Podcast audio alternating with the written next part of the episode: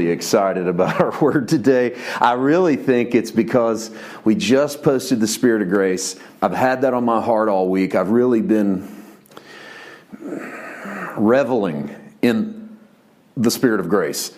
Not as if I, uh, it's not like I don't know about the Spirit of grace. It's not like I don't walk in grace every day. But when you have a sort of a freshened revelation, it, it becomes real to you all over again. And that's, I think it's beautiful about our journey in Christ is that every now and then the journey in Christ flip, it's almost like it flips over and you get born again again. Um, I don't want to be overly dramatic that I got born again again. I just mean that there's been a fresh revelation of grace in the last couple or three weeks in my heart that has elevated my life. And I feel like that's really what God's grace is, is to do in us. It elevates us from wherever we are. If we're in a low spot, it reaches down. It, it goes into the valley of the shadow of death with us. It, it walks out our situations. It, it elevates us up to um, where we are to be in that moment. It doesn't mean we permanently walk in the clouds or we live on the mountaintop. It just means that for that season, the Father has a reason to lift us up. Maybe we're down, discouraged, depressed, anxious. Maybe we're on our way to that. I think sometimes we don't even know what's around the corner. God's grace meets us on that journey to say, I need to carry you for a couple miles you don't know about yet, and I'm going to do that. So I, I don't really even care. I don't really even care why, just glad. I'm excited about what he's doing and, and what he's saying. And so I want to minister today on, the, on, on a simple topic, as simple as the Spirit of grace, but as deep as the Spirit of grace. I want to minister to you on radical forgiveness. Um, we talk about radical grace. That's a phrase people like to use, which is sort of a, a, a term for hyper grace. Um, I think we ought to use the same term for forgiveness because the forgiveness that we've received from God is radical forgiveness. And I'll explain what I mean by that as I, as I go, but I want to start with a very simple singular verse. We will work on a few other verses today, and we're actually going to land, I'll tell everybody up front, especially those that are watching, we are going to land on probably one of the message of grace's most famous verses. But I contend, based upon the translation most of us were raised in, it's actually a verse we use to sort of backdoor our way out of radical grace. We use it but then we've got a back door for why grace isn't as great as some of you guys are saying it is. Um, and by you guys, I mean you guys. So, so to land there. All right, we're going to end up on a verse that is a little more grace than forgiveness. But in my opinion, grace and forgiveness are like this. I mean, the grace of God is why you're forgiven. You're not forgiven because you earned it. You're not forgiven because you deserve it. You're not forgiven because you paid the price, said the right prayer. You're forgiven because of grace, because God went, well, we got to forgive them. In fact, that's my verse. Luke 23 34. Jesus said, Father, forgive them, for they do not, do not know what they do. They divided his garments and they cast lots. I want to call this the fulcrum verse of the Bible. This is the climactic moment I think that all of the Bible has been working its way up towards. And I mean literally, the Bible has been working its way to this moment. And the reason why I say that is because the Bible starts in the garden, maybe it's way up here, okay, perfection. And then if we took a, a linear look across time, then we crash and burn into sin and death. And we have this rocky relationship at best with our understanding of God. And so we've got pictures of God in the Old Testament that are uh, God is gracious and loving and kind and merciful and good. And then we've got, we turn right around and God is saying, kill the women and children and slaughter those armies. And there's pools of blood. And you, you can live an almost schizophrenic idea about God and His nature if you just look at the Bible across uh, the, uh, sideways, uh, horizontally. You know, just like okay, here's our relationship with God: peaks and valleys, peaks and valleys, Sinai's and Carmel's, and David and Goliaths, and lions' dens, and fiery furnaces. All of this stuff, prophetic stuff, and imagery, and Israel's place in the world, and promised land. And then comes Jesus. And of course, there's the blank page between Malachi and Matthew that sort of puts everything to a stop sign. Blank page, pause. Matthew, here's the genealogy of Jesus. Even Matthew pulls you all the way back, kind of takes his big hand and reaches way back to a genealogy and goes, okay, let's stretch this whole thing out across time and let's just drop names. Because Matthew just name drops. In the first chapter of Matthew. Goes, name, name, name. This guy had this guy, had this guy, had this guy. We're just bouncing all the way through the Old Testament. It's an interesting way that the New Testament begins after this long, linear journey on the timeline. And then here comes Jesus. And he's kicking and screaming as a little baby. It's, it's God wrapped in flesh, and it's as, it's as ugly as our story. And you, you start to pick up early that it's supposed to be. It's like it's supposed to be as ugly as our story. And here's Jesus with all the requisite problems that humans run into. And Jesus is confronted, and we could drag this all day on the story of Jesus. I'll not do that. Let's just take it down to this snapshot. Jesus is confronted and is confronting, confronted by the greatest fear we have, which is dying. All of us. And confronting the greatest fear against mankind death. And he steps into the darkness of the cross and he spreads his arms and they put nails in his hands and his feet. They put a spear into his side and they pierce his heart. And Jesus draws his last breath, which is what every human being that ever lives has done and every human being that ever will live will do draw their last breath.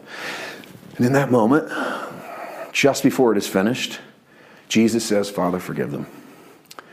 They don't know what they're doing. And this is a culmination of a lifetime in which Jesus watched humans, and God has been a human. and God has been a human realizing, and I don't mean to indicate that God didn't know it before, but go with me. God is, is a human realizing, wow, this humanity thing, I mean, it's, it's one thing to watch humanity from afar, it's another thing to get your hands dirty and be one. This isn't so easy. So there's a little bit of, Father, forgive them. This is tough. If we don't forgive them, of them got a chance. We have to forgive them. They don't know what they're doing. And every one of us can raise our hand and go, Yeah, that's pretty good. That's a good way of saying, I don't know what's going on. I'm just making it, man. I'm just breathing from one day to the next. My heart keeps beating, and I'm going to do that until it stops. And I don't know what's around the corner, and I don't know what tomorrow holds. And that's Jesus going, I used to have my glory with you. I hung the moon and the stars.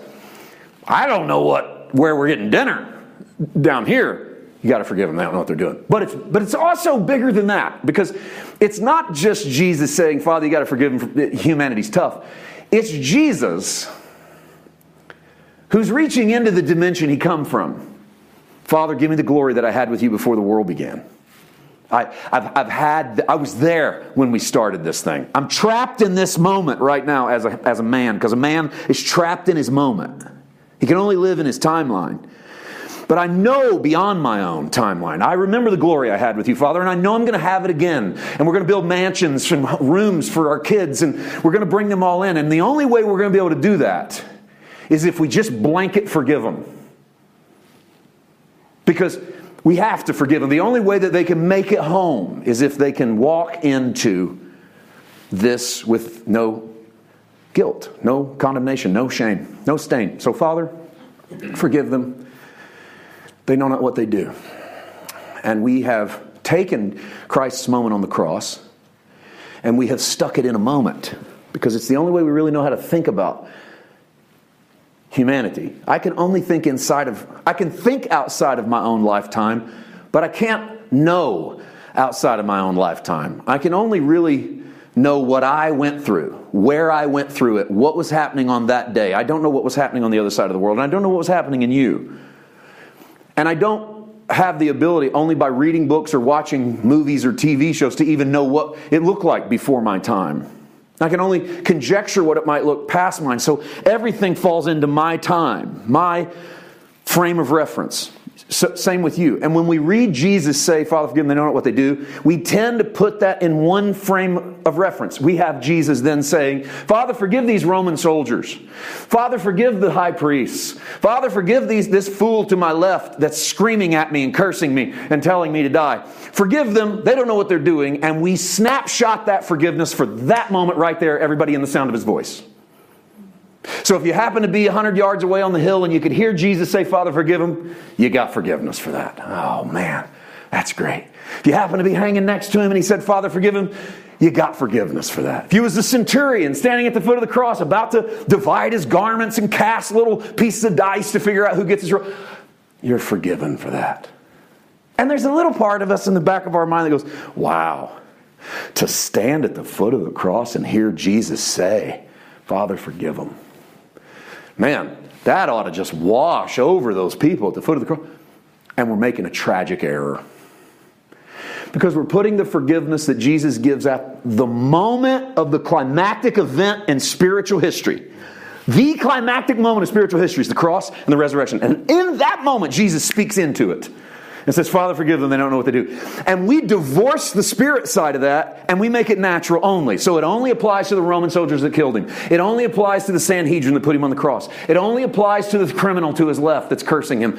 It doesn't apply to what happened yesterday. It doesn't apply to what's going to happen next Wednesday. It doesn't apply to what happens today or what's going to happen to my great grandkids that aren't born yet. None of that because he spoke it in that moment. And that just shows that we don't understand the nature of the forgiveness of God. When Jesus spoke, he was not speaking into a particular time and place. He was speaking the forgiveness of the dying God on the cross. God dying for his creation. Forgive them. You got to forgive them. Forgiveness is the only way they're going to make it out of this. They're doomed. They're all heading to this point. They're all going to die. We have to forgive them. They'll never be able to live up to this moment. They'll never be able to make it. Father, forgive them. And we don't have a problem with this. For some weird reason, we don't have a problem with this when Jesus says to the woman caught in the act of adultery, Neither do I condemn you. Go and sin no more. And we go, Praise God, no condemnation in Jesus. But we have a problem with it when he says, Father, forgive them. They know not what they do because we think, Well, I knew what I was doing. And he's only forgiven people that don't know what they do. And that's you giving yourself way too much credit. Because the truth is, is you don't know what you're doing. You've never known what you're doing. That's the nature of being human. And that's what Jesus is saying at Calvary. Father, we have to forgive them. They don't know what they're doing. So the beauty of this is you have been forgiven whether you like it or not. Why? Because Jesus died on the cross. Jesus spoke into the moment of his death. This now means they're all forgiven. They're too ignorant to do anything else. I'm going to forgive them in spite of themselves. So, the good news, whether you like it or not, is Jesus spoke your forgiveness into existence. The good news is, is that in that moment when Jesus shed his blood, and we're going to take communion in a moment, and he offered his body broken and his blood shed, and it's his body and it's his blood, and he gets to do what he wants with it. And he gets to open his table and he gets to say, Anybody eats my flesh and drinks my blood has my life in them. I didn't ask you to clean up before you took a drink. I didn't ask you to clean up before you ate the bread. I just saying, if you eat this flesh and drink this blood, you get my life, whether you like it or not. The beauty is, forgiveness is a real deal. It's yours whether you know it or not, it's yours whether you like it or not. I would even say forgiveness is yours whether you receive it or not. And you would say, well, then what good is all of this? Well, I'm glad you asked. Because I really think that what we ought to be doing as followers of Christ is introducing people to the beauty of their inheritance. Because Jesus talked in inheritance terms to people. Because look what you get in the kingdom. This is what you get. So when he tells story, he tells inheritance stories. People get stuff they don't deserve. They're getting it all the time. Whether it's the parable of the laborers in the vineyard, these guys been working since 6 a.m., these guys start working at 5 p.m., they all get the same thing. That's an inheritance parable, whether you know it or not, because if it was, if it was a wages parable, they wouldn't all got paid the same. They would have got paid what they earned. But an inheritance parable is you all were going to get the same pay whether you showed up to work or not.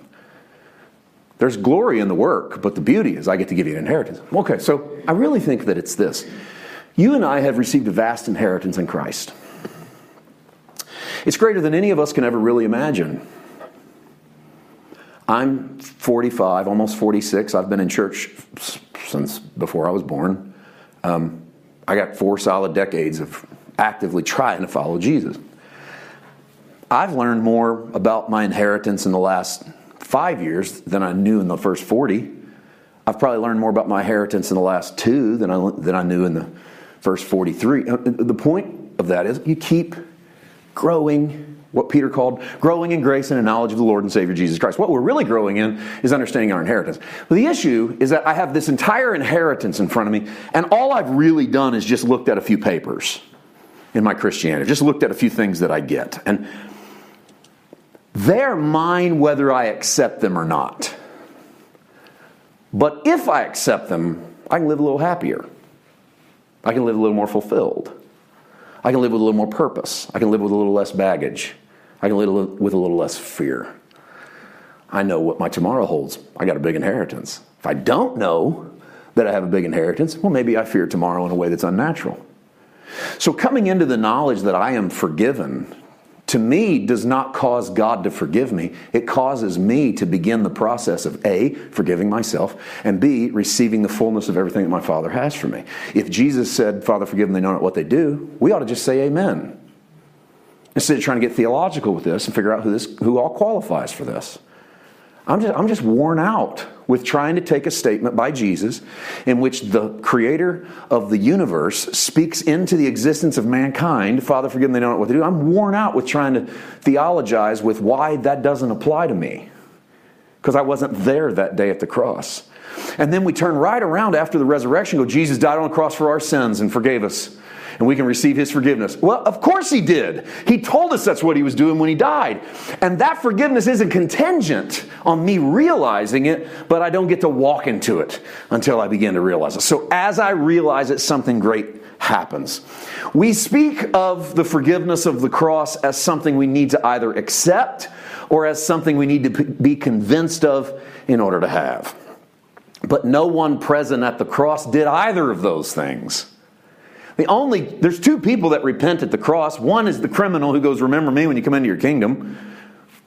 Right? The other is the centurion, and we don't know if he repents, but the centurion at the feet, foot of the cross goes, Surely this man was the Son of God. We don't see anybody accepting their forgiveness. Oh, thank you for dying on this cross and forgiving me of my sins. But we know everyone there is, is impacted by it because acceptance is not a prerequisite to forgiveness being true. Acceptance simply allows divine influence to start working in my life. So I'm forgiven whether I accept it or not. But once I accept it, I allow that to start going to work in me and doing something in me. And this is why I think it's theoretically impossible that you know you are forgiven and that you know God loves you and that nothing in your life gets affected. You just hear it, you go to the church, they give you this great sermon on grace and forgiveness. You go, I got that. That's great. And you just go right back out as if you never encountered God at all. You just have this head full of I'm forgiven, and you go right back into your life, and it never touches your day to day life. I just don't think it's possible. Because that would be like, oh, I know I have a billion dollar estate. I'm aware of it. I just choose to completely ignore it. It just doesn't happen. We just don't ignore it when life gets rough. We're at least going to tap into something that we know belongs to us to alleviate those things. And so it begins to affect us. I just want to give you one example, and then I want to give you an example of what happens if you don't know it. Here's an example what happens if you do know it. Then we're going to give you an example what happens if you don't know it. I'm talking your forgiveness. Here's what would happen if we knew we were forgiven. Paul says something like this. We could have used a bunch of them, but I wanted to just take this one 1 Corinthians 4 12 and 13. We labor, we work with our own hands. Watch this. Being reviled, we bless. Being persecuted, we endure. Being defamed, we entreat or we encourage or we build up. That's that word. We've been made as the filth of the world, the offscoring of all things until now. Why share this? Paul doesn't tell you to do these things, although, by the way, this is the Sermon on the Mount. Man smites you on the cheek, turn him the other one. Man asks you to carry a load of mile, carry it too. Oh, you ever heard it said, love your neighbor and hate your enemy? But I say unto you, love your enemy, don't resist an evil person, pray for your persecutor, right? That's all that right there. It's just worded different. It's I'm reviled instead of reviling back, I bless. I'm persecuted, I don't persecute back, I just endure the persecution. They defame me, I encourage them. How does this happen? This isn't a command, Paul telling you to go do this. Paul's telling you this is what he does because Paul's had a revelation that he's not Saul anymore. I'm not what I used to be. I'm a new creation. And that's what allows me to do this. So I, am a, I'm a big believer in the radical forgiveness will radically change us. It will radically make us into the people that the Sermon on the Mount is telling us to be. Where we, where we mess up the teachings of Jesus is when we think Jesus is telling us to do them and then putting them up as a bar, telling you to jump. Jump, try, try, you bunch of losers. You can't do it. You can't do it. You can't do it. And that's actually how grace teachers are teaching the Sermon on the Mount a lot of times. Is we're saying things like Jesus was trying to set the bar so high that you jump, you realize you couldn't do it, and so you just give up. and you give up and you go to grace. And that gets you off the hook from having to turn the other cheek. This is how we're teaching. This is how this is getting taught. That gets you off the hook. You don't turn the other cheek. Go to the new covenant. You don't want to turn the other cheek? Don't turn the other cheek. They smack you, kill them. You're forgiven. Of that's actually true. if they smack you and you kill them, you are forgiven. But Paul believes that if you knew you were forgiven and if you walked into the reality of your inheritance in the new covenant, this is the kind of stuff that's going to start to happen to you. You are going to start to live out the things that Jesus told you you would live out as citizens of the kingdom. Living them out doesn't then get you off the hook in, in terms of Jesus didn't really mean that. He was just trying to exhaust you. Now that you got grace, you can just simply ignore it. No. But we don't determine our rightness or our righteousness by it, but we do realize that in the end, Christ is manifesting himself through us for our neighbor, for our enemy, for our persecutor. Because, and this is humbling, he loves them as much as he does us. And I don't always like that fact because I want God to be as mad at them as I am when they badmouth me. I'm the only one. Everybody else, everybody else is pretty cool with it. I want God angry at them and showing them that He likes me more than He likes them. He's like, I'm going to take care of Paul. Don't you ever do that to Paul again. And, I, and He doesn't do that. so I, I want Him to do that. Not really. Well, kind of. But it, it doesn't work that way. And so it's because His concern for them is as great as His concern for me. Okay, that's what would happen if you knew you were forgiven and you allowed forgiveness to go. What happens if you don't know you're forgiven?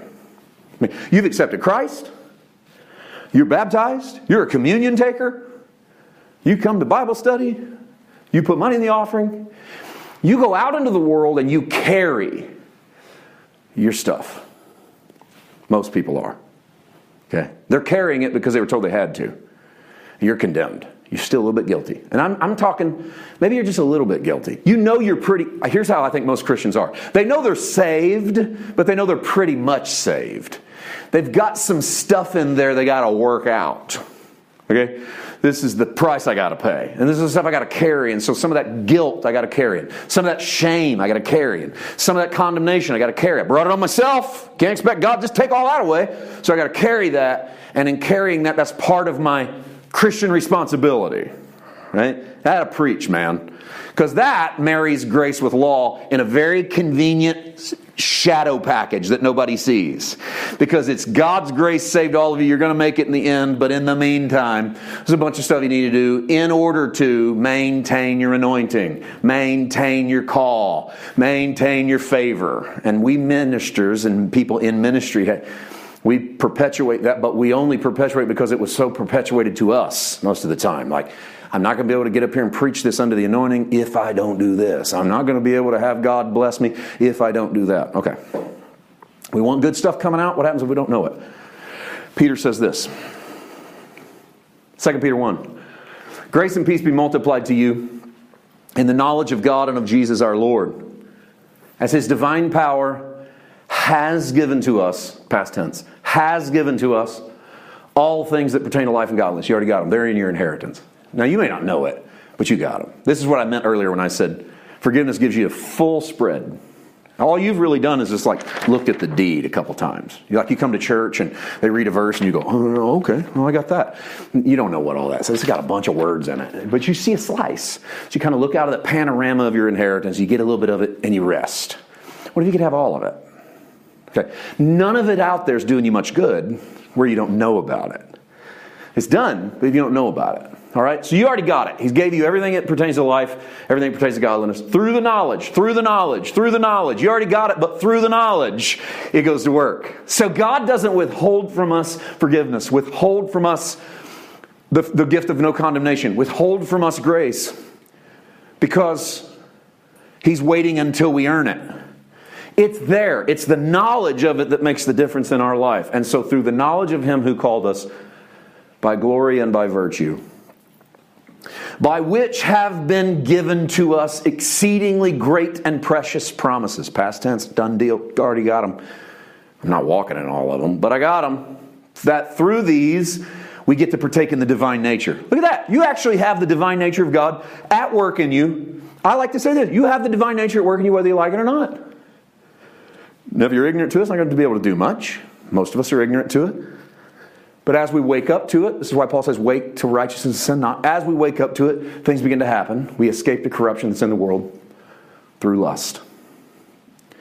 Also, for this very reason, now watch this give all diligence Add to your faith virtue. Add to your virtue knowledge. Add to your knowledge self control. Add to self control perseverance. Add to perseverance godliness. Add to your godliness brotherly kindness. Add to your brotherly kindness love. Uh oh, bunch of works, bunch of stuff. This is what this is the kind of stuff I was told I got to do, or I'm not going to be saved anymore. But don't back, don't turn this baby around. You've already been given the exceeding great and precious promises. They're yours. You just don't know it yet. If you had knowledge, you'd start to see them. You've been given the partaking of the divine nature. You get to tap into who God is. When you start to tap into that, look at the stuff that pops out of your life. You know who he is. Boom, boom, boom, boom, boom, boom, boom. Stuff starts to grow out of your life. So I ask you, what happens if this isn't happening? And get hell out of your mind. Well, if you're not doing all this, you're going to backslide and go to hell. Stop. You've already been given an inheritance. You have the divine nature. You've already been given exceeding great and precious promises. Stop with the backsliding hell stuff. The problem here is not that you threaten to miss God. The problem here is that you threaten to live a life without all of this stuff, which is a version of its own hell. to walk this out knowing you have more than you're walking in would be a hell. So I know all of this stuff could belong to me, should belong to me. Why don't it belong to me? Peter does not say it doesn't belong to you because you people aren't very good at praying. It doesn't belong to you because you people don't go to church enough. It doesn't belong to you because you don't pay your tithes. It doesn't belong to you because you haven't given to the poor. Works, works, works, works, works, works, works. Watch the reason it doesn't belong to me. If they're yours and they abound, you won't be barren, you won't be unfruitful, in the knowledge of our Lord Jesus, because he who lacks these things is short sighted, he's blind, and he's forgotten that he was cleansed from his sins. So the guy that's struggling to see this stuff come out in his life, he don't have a discipline problem. He has a knowledge problem of his own forgiveness. God's not withholding forgiveness. Jesus has already said, Father, forgive him we have decided that we're going to carry our sins. We're going to pick the baggage of our foolishness up and we're going to tote that stuff around, call ourselves Christians. And you can. Because you are Christian. You just carry your own guilt, carry your own shame, carry your own fear, all you want to.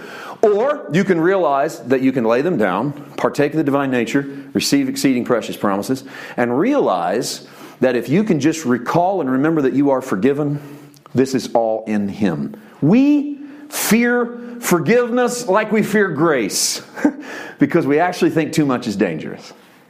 You can't, you can't let people think they're too forgiven. That would be dangerous. And this is happening as a result of our assumption that the goal of Christianity is to stop sinning.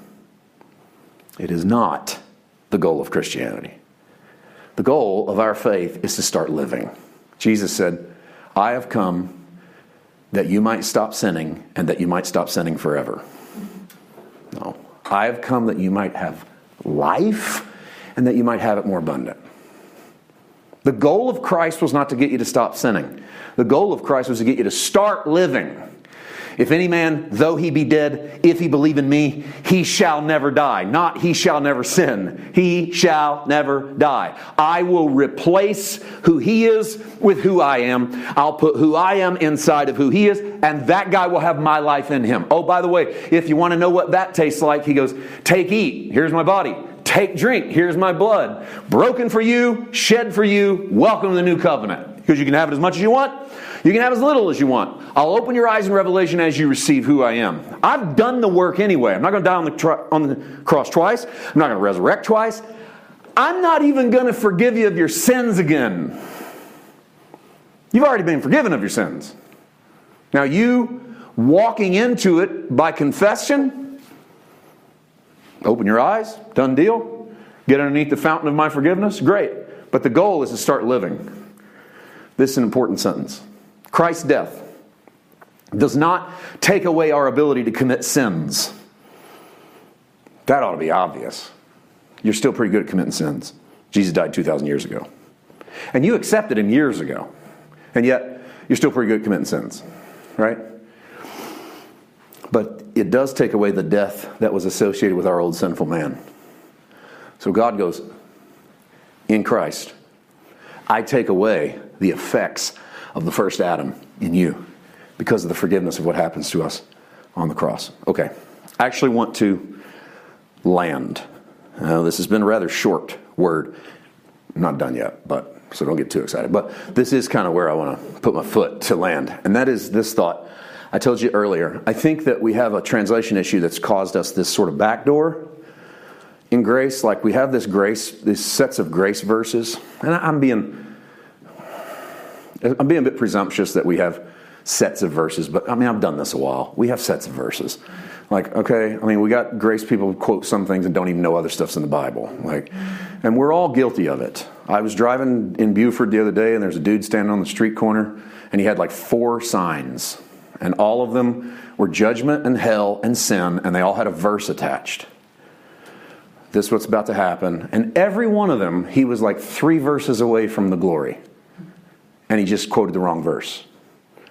Like one of them, he had us, we'll all stand before the judgment seat of Christ.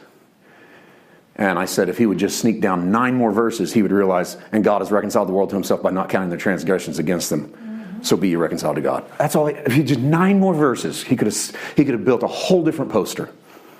Same chapter, even. Didn't even have to go that far. Another one quoted half of a verse. Repent. Repent and be converted. That was the whole verse. That was, that was what his board said. Repent and be converted. It's half of Acts 3:19. Repent and be converted, for the times of refreshing have come from the presence of the Lord until the day of the restoration of all things in Christ Jesus. That's the whole verse. He only quoted half of it. And he had to put a sticker over the verse because he had obviously printed it wrong, got called on it, and had to reprint a verse number to stick up over the verse so he could quote the half of the verse that didn't get you saved. I went, okay, this is the uphill battle that we face constantly of the cherry picking verses. I realized, oh, in part, so yes, we have our verses. Good Lord, do we have our verses? Like, this is the one I quote, that's the one I leave alone. Well, part of that is translation issues because we've been beholden, say, for instance, most of us were raised in sort of King James Version ish. Maybe you weren't raised all King James, but you were raised King James Version ish. So it got like predominance, and then there was other if it fit the sermon, the preacher might go, you know, there's another translation says it like this, and then he might not even tell you the translation lest you go to the bookstore and buy one. So, it's, you know, it's like, don't tell you what it was, it's a little bit different. Those stick in our heads like worms. like to this day, I'll hear verses and I'll hear them in King James because that's the way I was raised in them. And I'll hear somebody quote one from an alternate translation. I go, hmm, it doesn't say that. That doesn't say that at all. And I've had to go, I would go to the Greek and find out, maybe you weren't right. Maybe you were hearing something wrong. Let me show you one of those. Romans chapter 6, verse 1 and 2. What shall we say then? Question mark, question mark, question mark. Classic Paul. He's not really answering a question as much as he's asking three questions in response to the end of chapter 5.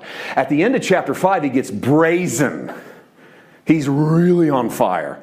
And he goes, Where iniquity doth abound, grace doth much more abound. He goes, if, if you can find a lot of sin, he goes, You'll find a lot of grace. Actually, he says this if you find a lot of sin, you'll find huperperissimo, charis, hyper grace. Hooper's where we get the English word hyper. So the next time somebody makes fun of you for being a hyper grace person, you're just a Romans 5 person. Paul goes, wherever there's sin, there's hyper grace. Because the grace has to be higher. So wherever your sin is, grace jumps it, grace leaps over it. Paul realizes that people take that stuff and they try to use it as an argument. Maybe you should go ahead and sin. So he goes, What shall we say then? Shall we continue in sin that grace may abound? Which is the classic question people ask when they go, Are you saying that we ought to just forget about living right? Just go ahead and sin because God's grace has got you anyway. Is that what we should do? God forbid. And right there's been our back door out of being really hyper with grace. Because as long as God forbid has been there, we can say, God forbids you from sinning in the light of grace. If you're sinning in the light of grace, you're sinning in rebellion against God who forbids it to happen. What do you think happens if God forbids something? And we kind of back off of radical grace because Paul said, God forbid that you would ever do that. God forbid.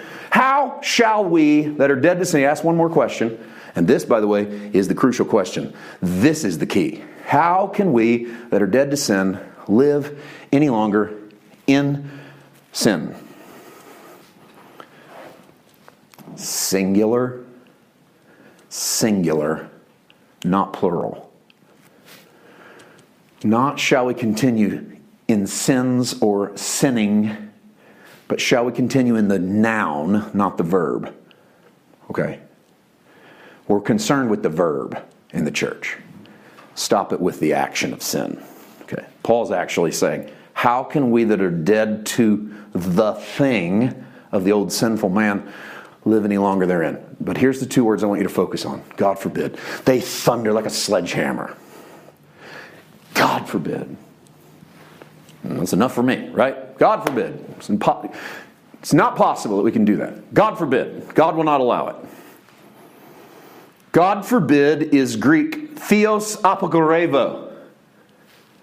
This is not what Romans 6 2 says at all. And I wanted to emphasize not with big O caps, and I wanted to put at all as its own sentence. Because God forbid would be the word theos apogorevo. Neither theos nor apogorevo is in the Greek. I have no idea what our King James translators were reading. But they were not reading Theos Apogorevo, which would be God forbid. Here's what's in the Greek Me genoito.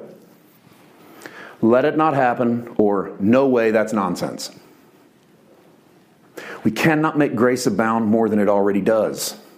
To ask if we should sin more so that grace will abound is absurd. It abounds as much as is possible for it to abound, whether you sin or not. Your sin has absolutely no bearing on the abundance of God's grace.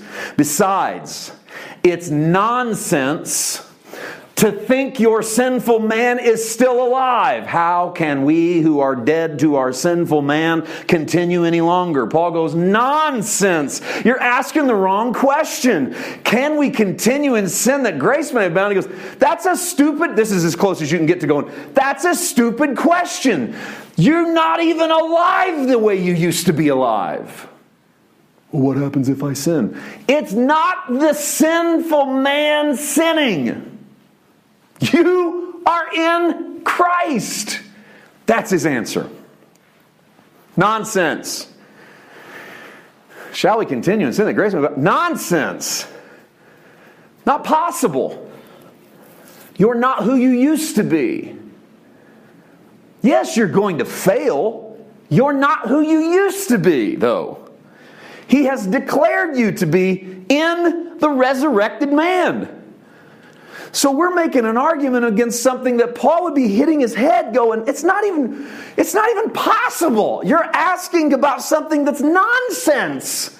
There's no way that it's possible for you to keep on being old Adam once you're resurrected into new Adam. Can I still fail? Well, I don't know. Can you? Well, of course you can still fail. You fail all the time. What doesn't fail is, Father, forgive them. They know not what they do.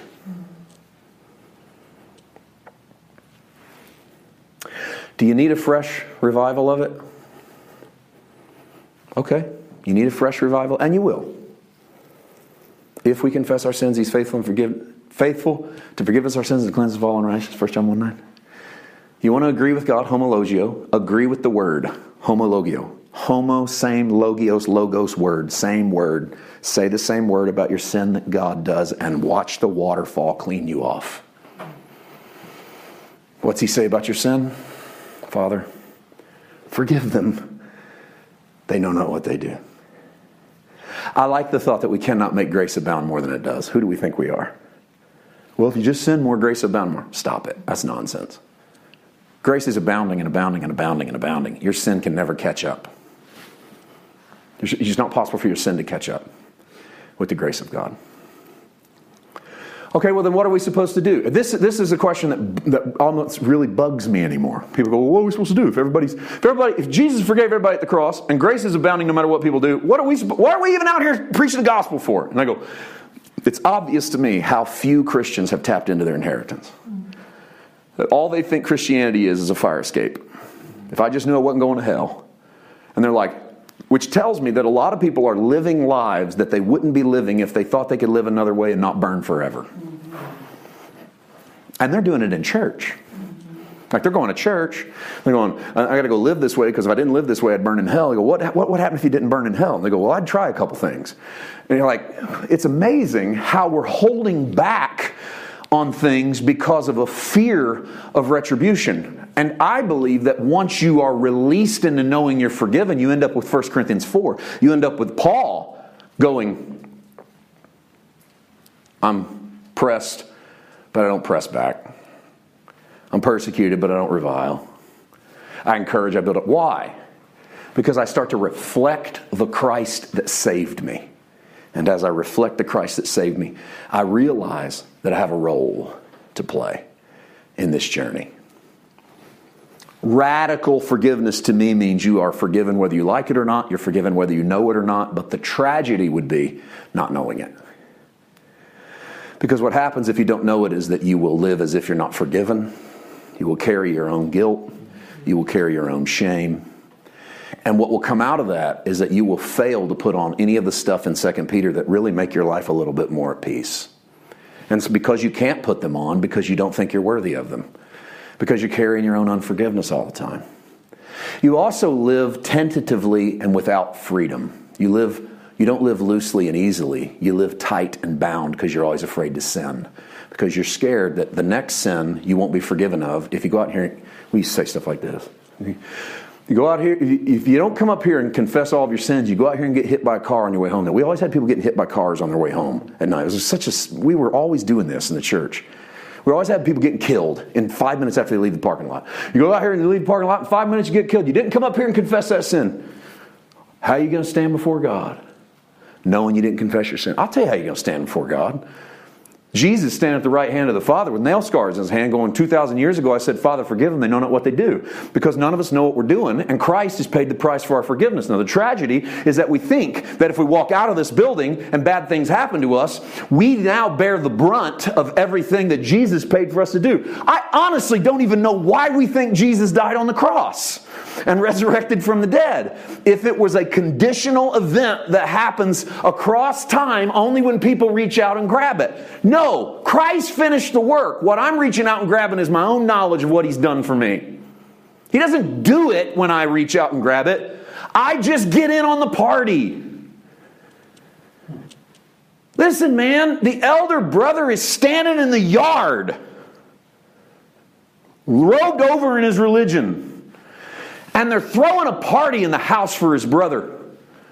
And the father goes, Son, what is wrong?